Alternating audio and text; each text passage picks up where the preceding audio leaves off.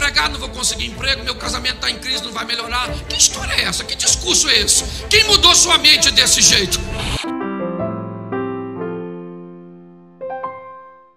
Vista mal posicionada pode comprometer a visão. Nós precisamos entender que não andamos por vista, nós andamos por fé. Nós precisamos entender que, independente de tudo aquilo que está ao nosso redor, Deus está onde sempre esteve no controle de tudo. Um homem entra no metrô em Nova York com seus dois filhos. E assim que as portas do metrô se abrem, esses dois meninos então começam a correr dentro do vagão de um lado para o outro, batendo nas pessoas. E aquilo começou a incomodar os passageiros. O pai do menino estava sentado e não falava nada. E menino, os meninos corriam para lá, corriam para cá, caía em cima de um, caía em cima de outro, e aquilo criou um mal-estar tão grande nas pessoas que um homem resolveu abordar o pai e disse: Você não está vendo o que os teus filhos estão fazendo? Eles estão nos incomodando. E o homem disse: Eu não sei o que fazer, Senhor. Eu acabei de vir do hospital. E assim que os meninos receberam a notícia que a mãe deles morreram, eles ficaram desse jeito. E eu não sei o que fazer. Eles não estão conseguindo assimilar. E naquele momento, naquele vagão, os meninos continuaram fazendo bagunça. Mas a mente das pessoas mudou depois de saber o que estava acontecendo. Às vezes as coisas não vão mudar ao seu redor, mas elas podem mudar dentro de você. Por muitas vezes nós vamos ver situações extremamente desafiadoras, ambientes totalmente pessimistas, mas nós não somos movidos por aquilo que está ao nosso redor. Para nós, o sol brilha sempre, porque Deus está no controle de tudo. Não permita com que a vista contamine a sua visão. Entenda que você vive na presença de um Deus de milagre, de um Todo-Poderoso, aquele que há de vir virá e não tardará. Hoje muitas pessoas têm dificuldade de mudar a sua história por causa de uma mente aprisionada, por causa de uma visão sabe, extremamente limitadora. Não consegue enxergar isso. Se nós não crermos, não merecemos fazer parte. Se nós não tivermos coragem de agir de forma contrária, oposta a tudo aquilo que nós estamos vendo e ouvindo, nós não merecemos viver num ambiente de milagres. Nós não merecemos ver se cumprir na nossa vida. Se você não é capaz de crer, de acreditar que Deus vai fazer, vai realizar, você não faz parte, você não merece fazer parte disso.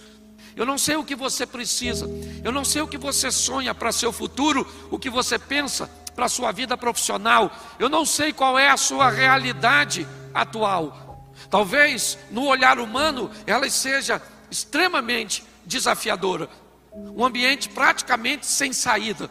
Mas eu queria lembrar você que o Deus que você serve é um Deus do impossível e Ele pode fazer.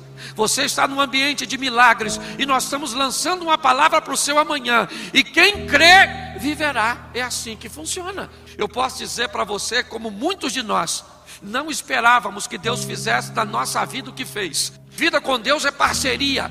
Você faz o que pode e Deus faz o que você não pode. Quando nós entramos e temos um senso de responsabilidade de tudo aquilo que eu posso fazer, que a minha expertise, que o meu network, que a minha capacidade, que as minhas forças podem fazer, minhas mãos, eu faço. Mas aquilo que as minhas mãos não puderem fazer, o meu joelho vai tocar e as portas vão se abrir. O natural nós fazemos, o sobrenatural Deus faz. Você pode melhorar seu casamento, você pode ser um marido melhor. Você precisa de Deus para ser um marido melhor? Em algumas situações, sim. Em outras, não. Só depende de tu. Você depende de Deus para ser uma mulher melhor, um filho melhor, um pai melhor, um irmão melhor? Não. Você depende de você. Ah, mas tem coisa que eu não consigo. E aí, então, se você não consegue, bota o joelho e fala: Senhor, eu não consigo. Eu preciso que o Senhor entre com providência a meu respeito. Gerar um senso de responsabilidade traz para a nossa vida um ambiente de milagres. Nós precisamos montar um cenário para que o milagre possa acontecer. Está na hora de sairmos dos bastidores da vida e subirmos do palco dela e protagonizarmos nossas próprias histórias. Vivemos o incrível, sensacional, o extraordinário, por quê? Porque isso é possível. E se é possível, eu quero viver.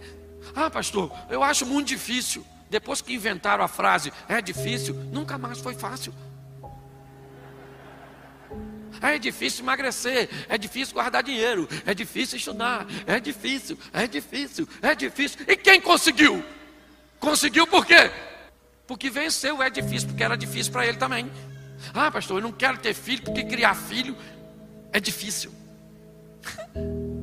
A minha pergunta é: se seu pai pensasse igual a você, provavelmente você não teria esse pensamento.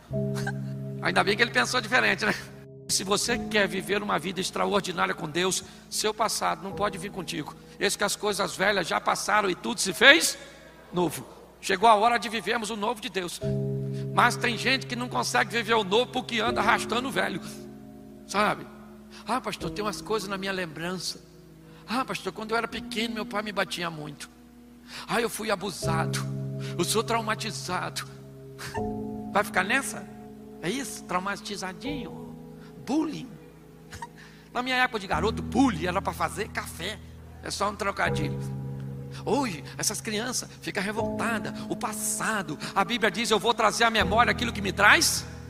E o que não traz esperança? Eu limpo todo dia. Todo dia traz consigo o seu mal. Então eu faço uma limpeza para não aglomerar. Tem gente que vem falar comigo. Eu pareço um aterro sanitário. Só tragédia. E aí? Tá difícil. Perspectiva, piorar. E o que, que você quer que Jesus volta? A minha vontade era falar: se ele voltar, tu não vai. Então que história é essa? Nós temos ouvido muito isso aqui. Está na hora do céu vir para a terra. Seja feita a sua vontade, assim na terra como é feita no. Então, meu irmão, ó, numa linguagem carioca, eu sou carioca e flamenguista, dá licença. Irmão, nós viemos aqui para arrebentar a boca. O bagulho nessa terra é doido. O inimigo é poderoso, mas o aliado dá de 10 no chifrudo. Que, aliás, o único chifrudo que não tem mulher é o Satanás. Nem sei como é que ganhou o chifre. Nesse ambiente de pandemia, Deus está te dando a oportunidade de viver o incrível, o sensacional, o extraordinário. Pare de olhar as coisas de uma forma fatalista. Mas você quer viver uma vida com Deus? Pega esse passado seu e taca fogo nesse troço faz uma festa de despedida. O que, que é o casamento? Casamento é uma festa de despedida. Acabou o alvará de soltura. tu pegou perpétua. Você tá. Porque tu é solteiro. Deixa eu falar uma coisa para você. Se o seu passado foi bom, ele é o quê? Passado. E se ele foi ruim? Passado. Entendeu? E quem vive de passado? Museu. Isso aí. Você vive de perspectiva de futuro de um Deus que está no controle de todas as coisas. Então você precisa de sensibilidade, porque às vezes você vai pedir coisa para Deus que Deus não vai te dar. Aí você vai ficar aborrecidinho. Ah, não vai me dar? Então tá bom, vou para o inferno. Isso mesmo. Um povo esquisito. Se Deus não vai me dar, não vai me dar por quê? Não quer. E se Ele não quer, eu não quero saber se é bom se é ruim. Ele falou que não quer, Ele é mais forte que eu. Não vou te dar. Ah, não vai me dar? Então eu vou tentar conseguir sozinho. Tem uns malucos, depois diz que eu que sou engraçado. Você quer viver uma vida extraordinária? Entenda que o passado precisa ficar para trás.